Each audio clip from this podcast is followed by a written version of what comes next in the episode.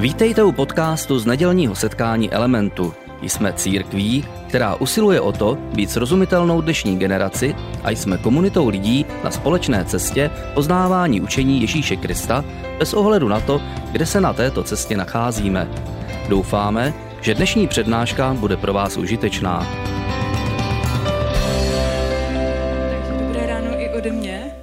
Já bych na začátek chtěla říct, že mám takový pocit, že jsme se jako element, jako církev během toho uplynulého týdne docela ponořili do toho tématu úzkosti a strachu, protože s kým jsem se potkala, tak ten mi říkal, že vlastně to téma probírali na malé skupině, nebo se o tom bavili s přáteli, nebo prostě sami nad tím přemýšlí.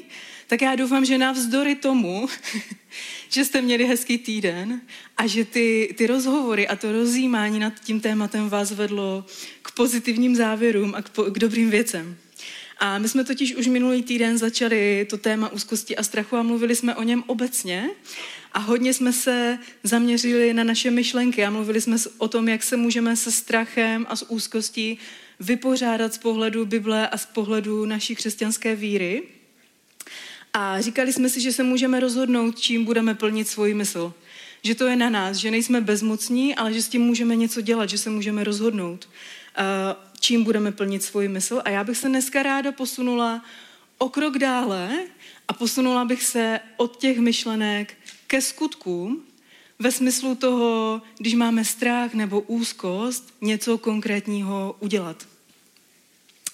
A zkusila jsem sama pro sebe zaspomínat na různé situace a vzpomínala jsem na, na věci nebo na, na prostě situace, ve kterých jsem se ocitla, kdy jsem chtěla něco udělat, anebo jsem byla přesvědčená, že bych měla něco udělat, ale neudělala jsem nic.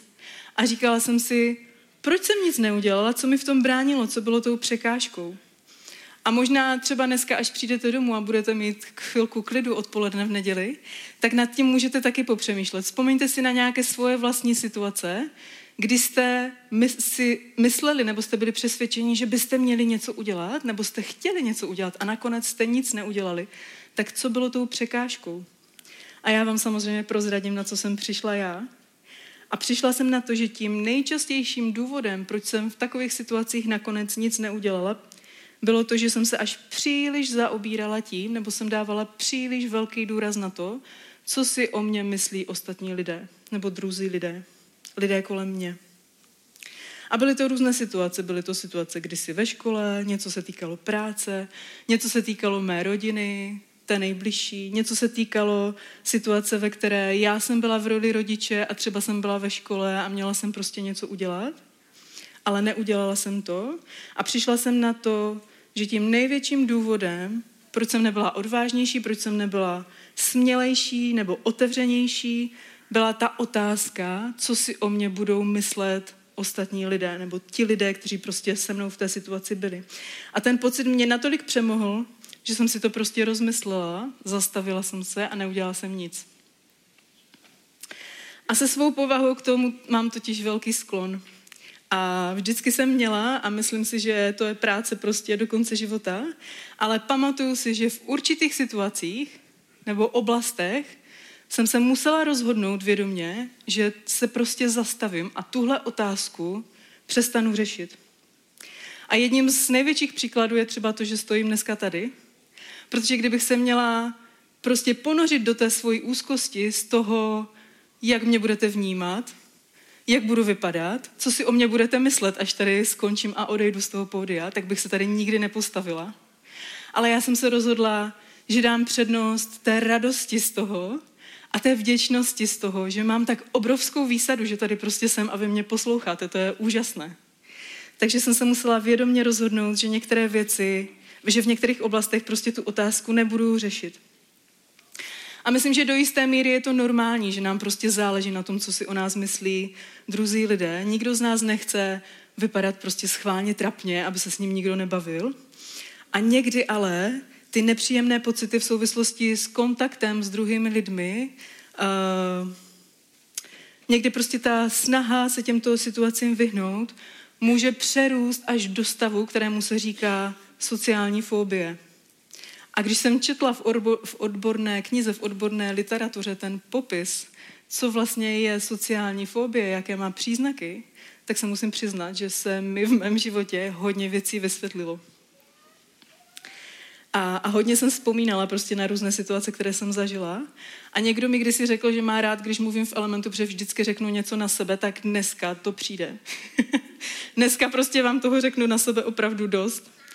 A četla jsem například to, že lidé, kteří mají s tímhle problémy, mají obrovské potíže ve třídě při vystupování před celou třídou. A já jsem si vzpomněla, že jednou na Gimplu jsem měla nejhorší známku, víte z jakého předmětu? Z hudební výchovy, protože jsem odmítla zpívat před celou třídou. A já jsem si radši nechala napsat prostě i na vysvědčení úplně nejhorší známku z celého toho mého prostě seznamu, protože jsem nechtěla vystoupit před ostatními prostě spolužáky. Dále v té knize je napsáno, že takoví lidé mají uh, že mezi, ty, mezi další úzkostné situace takových lidí patří například telefonování. Tak já vám chci říct, že když mi budete chtít zavolat a nemám uložené vaše jméno, tak mi prosím nejdřív napište sms abych věděla, že to jste vy, protože já prostě nezvedám cizí čísla, když mi volají. A ještě jeden příklad vám řeknu, a ten fakt stojí za to, doufám, že, no, to je jedno. Když jsem totiž hrála v kapele kdysi, proto jsem se otočila na Radka. A to bylo ještě, to nebylo tady v té kapele, byla to podobná kapela jako tady v Elementu, ale bylo to kdysi v mém prostě teenagerovském věku, v mé bývalé církvi, tam, kam jsem chodila s rodiči. Tak já jsem strašně moc prostě chtěla hrát. Já jsem hrála na klavír a strašně moc jsem chtěla být součástí té kapely. Mně se prostě to hrozně líbilo. Hrát ty písně, připojit se prostě k tomu, když chválíme Boha. Hrozně mi to lákalo a strašně se mi to líbilo. A chodila jsem do hudebky ke své učitelce prostě soukromně. Už několik let nebyla jsem vůbec žádný začátečník v tom, prostě už jsem něco uměla, ale strašně jsem se pak bála, jako když to opravdu přišlo a měla jsem tam prostě být na tom pódiu a něco zahrát. Strašně jsem se bála a fakt dlouho mi trvalo, než jsem se s tímhle prostě nějak vypořádala. A víte, co jsem dělala prvních několik měsíců? Ono je to už víc než 20 let, tak já doufám, že to je promlčené už. se na mě nikdo nebude zlobit. Ale my jsme prostě přišli ráno tam jako ta kapela, připravili jsme si ty nástroje, všechno se nazvučilo, pak jsme zase odešli, že jo, tak jak to funguje tady. A pak jsme přišli, všechno bylo v pohodě a když jsem si sedla za ten klavír a už tam byli ti lidé a my jsme měli začít hrát, tak já jsem vzala tu páčku, která ovládá tu hlasitost a stáhla jsem to na polovinu. Protože prostě mě přemohl ten pocit, že mě někdo uslyší ta úzkost z toho, že mi někdo bude hodnotit, zároveň jsem se hrozně bála, že udělám chybu, ale to nebyl ani ten hlavní důvod. Mě prostě strašně vadilo, že si mě vůbec někdo všimne. Já jsem prostě tam chtěla být a chtěla jsem být toho součástí, ale zároveň jsem chtěla být úplně neviditelná. A myslím, že pro nás všechny je přirozené, že chceme vypadat dobře, že prostě nechceme vypadat blbě, aby si o nás lidi říkali, že prostě jsme nějací zvláštní nebo něco. Chceme prostě zapadnout a chceme být oblíbení. A proto někdy prostě říkáme ty správné věci, které máme říct a neříkáme nesprávné věci, které nemáme říct. A nosíme to správné oblečení a nenosíme to nesprávné oblečení. A pak jsem si tady ještě napsala, že kupujeme správné mobily a chytré hodinky třeba, nebo různé další věci si můžete doplnit. Chceme, aby nás měli lidi rádi, aby si o nás říkali, že jsme skvělí. A toužíme potom už od dětství. A ti, kdo dneska jsou v roli rodiče a mají svoje vlastní děti, tak určitě to taky vidíte. Já jsem si třeba vzpomněla, jak naše holčičky, teďka je jim 8 a 9, a jak kdysi chodili do školky a nechtěli chodit v ničem jiném než v tričku s Elzou, protože Elza byla prostě strašně oblíbená. A dneska, když jim dám tričko s Elzou, tak mi řeknou, mami, to se snad zbláznila, jak budu vypadat, prostě Elza. Takže my všichni chceme být oblíbení prostě, aby nás lidé měli rádi, aby nás brali, abychom zapadli. A to téma úzkosti a vztahu k druhým lidem se může týkat našeho života nejenom z tohohle pohledu, který jsem teďka popsala, kdy se bojíme, že nás druzí lidé prostě nějak hodnotí a nějak vnímají, ale může se to týkat také obavy z toho, že nesplníme jejich očekávání. Může se to týkat taky obavy z toho, že lidi kolem nás prostě sklameme. A může jít o naše rodiče, nebo učitele, nebo lidi prostě v práci, našeho kolektivu. Může jít o naše přátelé, může jít o naše děti, může jít vlastně úplně o kohokoliv, na kom nám záleží. Kdy prostě máme strach a úzkost z toho, že nenaplníme jejich očekávání a tak radši děláme to, co od nás čekají. A já jsem se v mnoha oblastech rozhodla, že nebudu takhle žít. Že prostě budu žít život té holky nebo toho člověka, který je uvnitř a ne toho člověka, kterého chtějí vidět ostatní. A myslím, že to je celoživotní cesta, je to nekončící proces. A v některých oblastech jsem furt úplně na začátku a pořád s tím mám spoustu práce. V některé oblasti už mám trochu víc zmáknuté, ale stojí to prostě za to. Je to cesta, která stojí za to.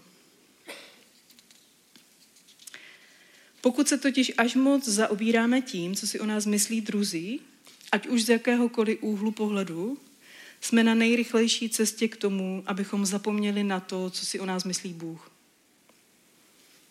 Ještě jednou to řeknu. Pokud se až moc zaobíráme tím, co si o nás myslí druzí, jsme na nejrychlejší cestě k tomu, abychom zapomněli, co si o nás myslí Bůh. A já jsem přemýšlela nad tím, kdo v Bibli projevil největší odvahu tím, že odsunul prostě ten, stranou ten strach z toho, co si o něm lidé pomyslí. Napadnou vás nějaká jména? Kdo byl odvážný a přestal, přestal se ohlížet na to, co si o něm myslí lidé?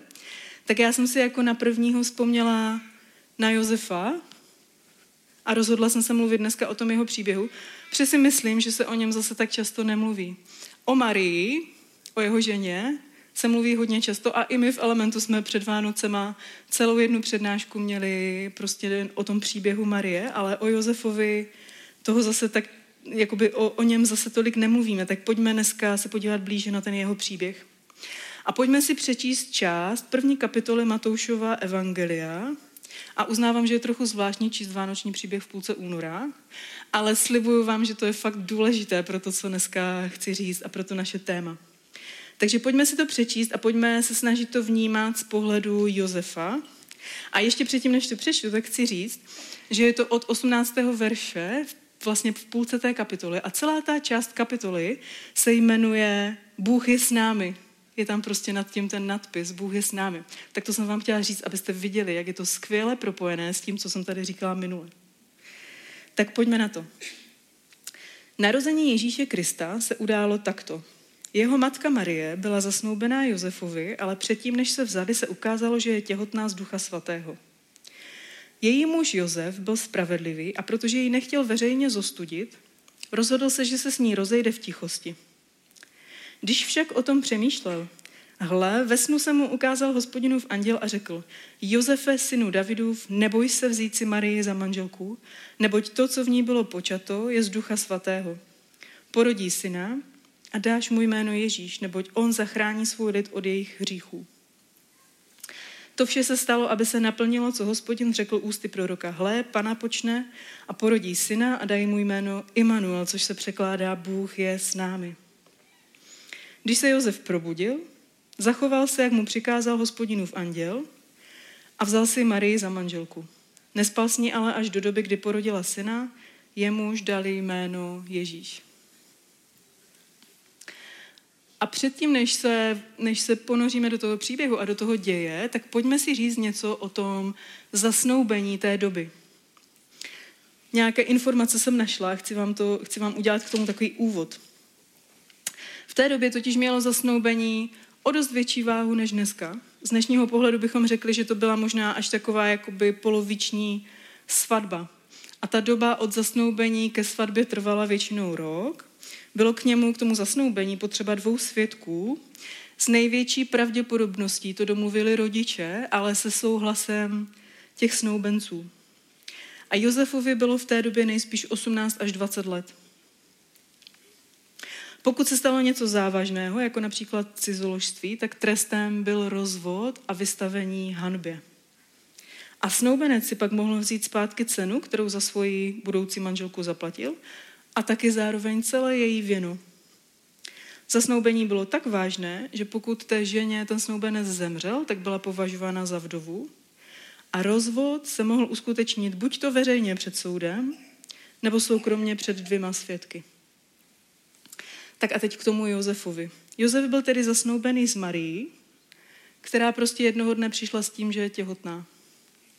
Což je docela mazec. Protože Josef věděl, že nemůže on být tím otcem toho dítěte. Takže si to představte, že s někým chodíte a máte prostě chvilku před svatbou a prostě ta dívka přijde s tím, že já jsem těhotná. Nebo musím ti něco říct. Ale neboj se, je to dobrá zpráva, protože já to dítě čekám s duchem svatým. To mi přijde úplně bláznivé. Takže jsem přemýšlela nad tím, co Josefa asi napadlo. A myslím, že si musel říct, že se buď to úplně zbláznila, jestli tomu fakt věří, anebo že lže, jak když tiskne. Prostě žádná další varianta neexistuje.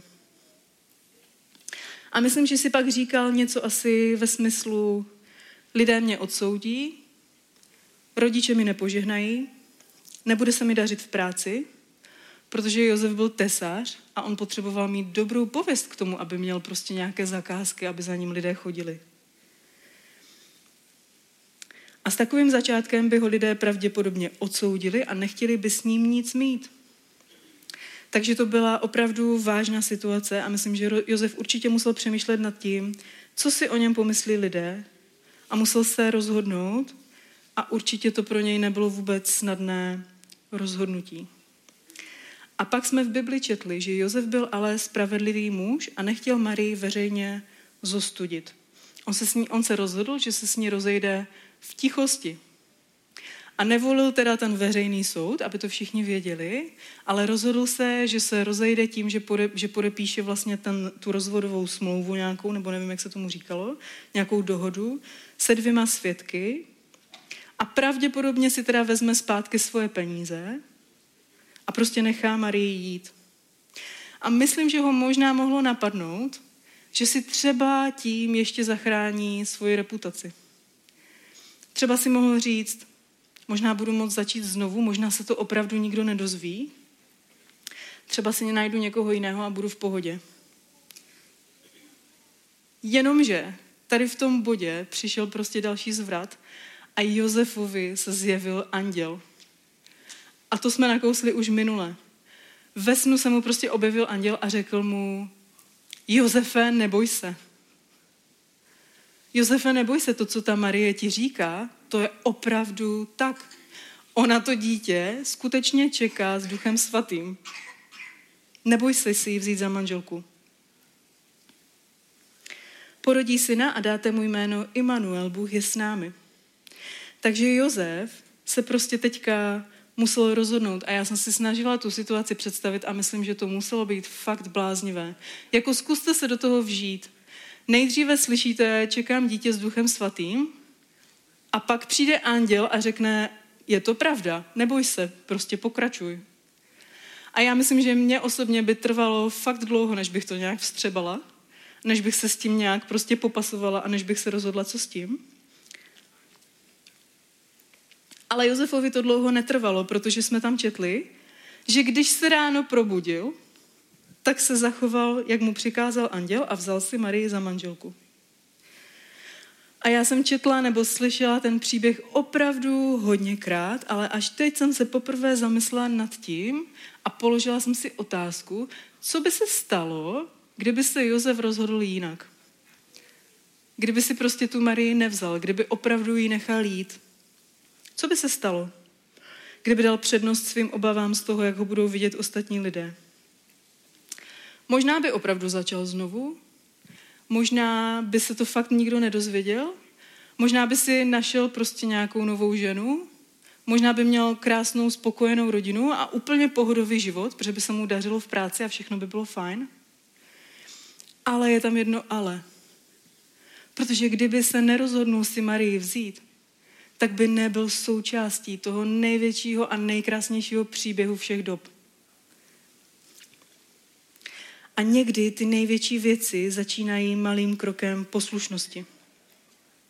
A teď tady mám znova napsánou tu důležitou myšlenku, kterou vám chci znova zopakovat. Pokud se až moc zaobíráme tím, co si o nás myslí druzí, jsme na nejrychlejší cestě k tomu, abychom zapomněli na to, co si o nás myslí Bůh. A dokonce to můžeme i otočit. A můžeme si říct, že pokud se až moc zaobíráme tím, co si o nás myslí Bůh, tak jsme na nejrychlejší cestě k tomu, abychom zapomněli na to, co si o nás myslí druzí lidé. A to je prostě skvělé. To je skvělý princip. Jenomže potěšit Boha může znamenat to, že zklameme lidi. Protože někdy, když uděláme to, co po nás Bůh chce, tak často je to něco úplně jiného, než jak nás vidí lidé. A my se nemůžeme zalíbit všem, protože vždycky se najde někdo, kdo nás bude kritizovat. Komu se nebudeme líbit, komu se nebude líbit to, co a jak děláme. Ale vždycky se má, můžeme rozhodnout, že se budeme chtít zalíbit Bohu. A to se může týkat malých věcí, například, já nevím, co si oblékáme, na co se koukáme, za co utrácíme svoje peníze. Ale může se to týkat taky velkých věcí. Koho si vezmeme, jakou budeme mít práci, nebo kde budeme bydlet, prostě kam se přestěhujeme, nebo různých dalších věcí. Chtít se zalíbit Bohu a odsunout stranou to, co si o nás myslí lidé, vyžaduje velkou odvahu. A vůbec to není jednoduché. A může se stát totiž, že to zalíbit se Bohu jde přímo proti té naší touze zalíbit se lidem. Možná můžeme dokonce na té cestě nějaké lidi ztratit, protože se jim nebudeme líbit a oni s náma prostě už nebudou chtít být. A Josef z Marii nám můžou být obrovským příkladem. A já jsem si říkala, jak to prostě dokázali. A pak jsem si odpověděla, že si myslím, že byli připraveni na to, že je lidé budou kritizovat. A myslím, že to fakt neměli jednoduché. Můžete si přečíst prostě ten, pří, ten jejich příběh když začnete prostě Matoušovým evangeliem a budete číst eh, prostě dál a budete přemýšlet nad tím nebo to vnímat z toho pohledu jejich příběhu, tak zjistíte, že to fakt neměli jednoduché. Ale myslím, že oni na to byli připraveni a zároveň byli připraveni na to, že je Bůh použije a pak prostě byli součástí toho úplně největšího a nejkrásnějšího příběhu všech dob. Apoštol Pavel píše v dopise Galackým v první kapitole v desátém verši. Chci si teď naklonit lidi nebo Boha? Co pak mi jde o lidskou přízeň? Kdybych se ještě snažil zalíbit lidem, nebyl bych Kristův služebník. Pokud se totiž až moc zaobíráme tím, co si o nás myslí lidé, tak můžeme snadno zapomenout na to, co si o nás myslí Bůh. A pokud nás Bůh do něčeho volá, tak On nám zároveň říká, neboj se, já jsem s tebou. Minulý týden jsme si to říkali, 365krát to v té Bibli je. On nám říká, neboj se, já jsem s tebou, já jsem Immanuel, já jsem prostě s tebou. A já jsem si říkala, že, vám, že jsem vám na začátku prostě, nebo že vám tady na začátku řeknu ty svoje příběhy, ne proto, abych jako dokázala, že jsem prostě dobrá že jsem to jako zvládla, že jsem se s tím nějak poprala, ale abych dokázala to, že i když v mém teenagerovském věku pro mě platilo snad 9 z 10 prostě příznaků nějaké sociální fobie nebo nevím čeho, tak prostě s Bohem je možné, že nebudeme sedět ustrašeně v koutě. Prostě když přijmeme to, že s Bohem je to možné a budeme věřit tomu, že Bůh je s námi, tak můžeme prostě dělat skvělé věci a náš život může prostě vypadat úplně jinak. Můžeme vstoupit do toho, co pro nás Bůh má v plánu. Můžeme prostě být odvážní. A Brian Zand to ve své knize, když je všechno v plamenech, popisuje úplně nádherně. A používá k tomu takový obraz dvou domů, Jeden je dům strachu a druhý je dům lásky. A v domě strachu vládnou mocnosti nenávisti a násilí, v domě lásky bydlí Bůh. A Brian tam píše, že jen málo kdy uplyne jediný den našeho života bez vnitřních nebo vnějších strachů, úzkostí, obav a starostí. Moci temnoty totiž natolik pronikly každou částí našeho světa, že jim nelze zcela uniknout. Přesto je ale možné jim nenáležet, nebudovat si mezi nimi obydlí, ale rozhodnout se mít za svůj domov dům lásky. Skrze svůj duchovní život pomalu, ale jistě odcházíme z domu strachu do domu lásky, kde se zabydlujeme. A být svatý neznamená ani tak být dobrý, to je stále v té knize, ještě pokračuju, v tom, dobrý v tom moralistickém smyslu, ale znamená to být jiný. A to přesně vystihuje to naše dnešní téma. Protože to, že budeme jiní, se nemusí prostě líbit lidem kolem nás. Jedna skupina lidí křičí, že se má, máme řadit vpravo a druhá skupina křičí, abychom šli doleva. Ježíš nás ale vyzývá k něčemu úplně jinému, co se nedá zařadit. Smyslem duchovního života je úplně jiný způsob bytí. A řešením není umírněnost. Řešením není to, že se budeme snažit zalíbit lidem. Řešením je změna bydliště. Že se rozhodneme přestěhovat se z domu strachu a zabydlet se v domě lásky. To je naše útočiště, když je všechno v plamenech. A pokud jste tuhle knihu nečetli, tak to je povinná četba, to není doporučení, to prostě musíte. Můžeme se schovat do domu lásky stejně jako pod křídla, kam nás Bůh volá, když se prostě bojíme a když máme úzkost. Můžeme být odvážní, můžeme se rozhodnout se vymanit z té touhy o lidskou přízeň a to chce velkou odvahu, ale stojí to za to. A nezapomínejte, že Bůh nám úplně na každý den říká, neboj se, já jsem s tebou. Tak se prostě zaměřme více na to, že budeme dávat mnohem větší důraz na to, co si o nás myslí Bůh a ne na to, co si o nás myslí lidé. Že se ho na to budeme ptát. Že budeme usilovat o to, abychom slyšeli tu odpověď. Co si o nás myslí Bůh? Jak nás vnímá? Co má pro nás v plánu? Rozhodnout se vymanit se z touhy o lidskou přízeň chce velkou odvahu, ale stojí to za to. Takže buďme odvážní, protože Bůh je s námi. A pojďme se na závěr pomodlit.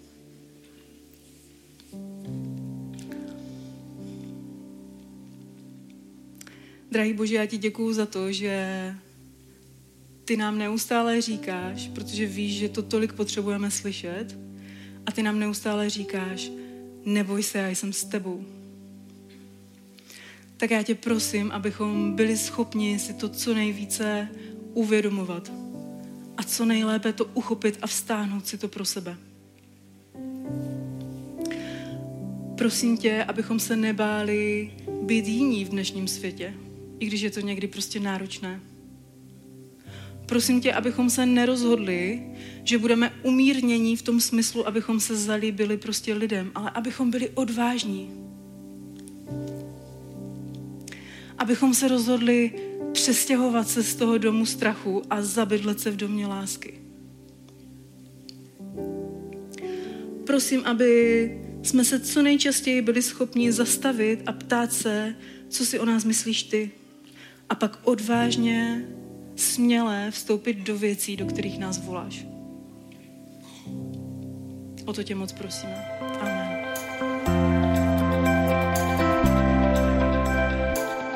Děkujeme za poslech přednášky z nedělního setkání Elementu. Budeme rádi, když nás navštívíte také naživo, a to každou neděli od 10 hodin ráno v kině Biocentrál v Hradci Králové. Být na místě přináší větší zážitek, výbornou hudbu a přátelskou atmosféru, více informací o našich aktivitách najdete na webu element.cx nebo na Facebooku Element Hradec. Těšíme se na vás.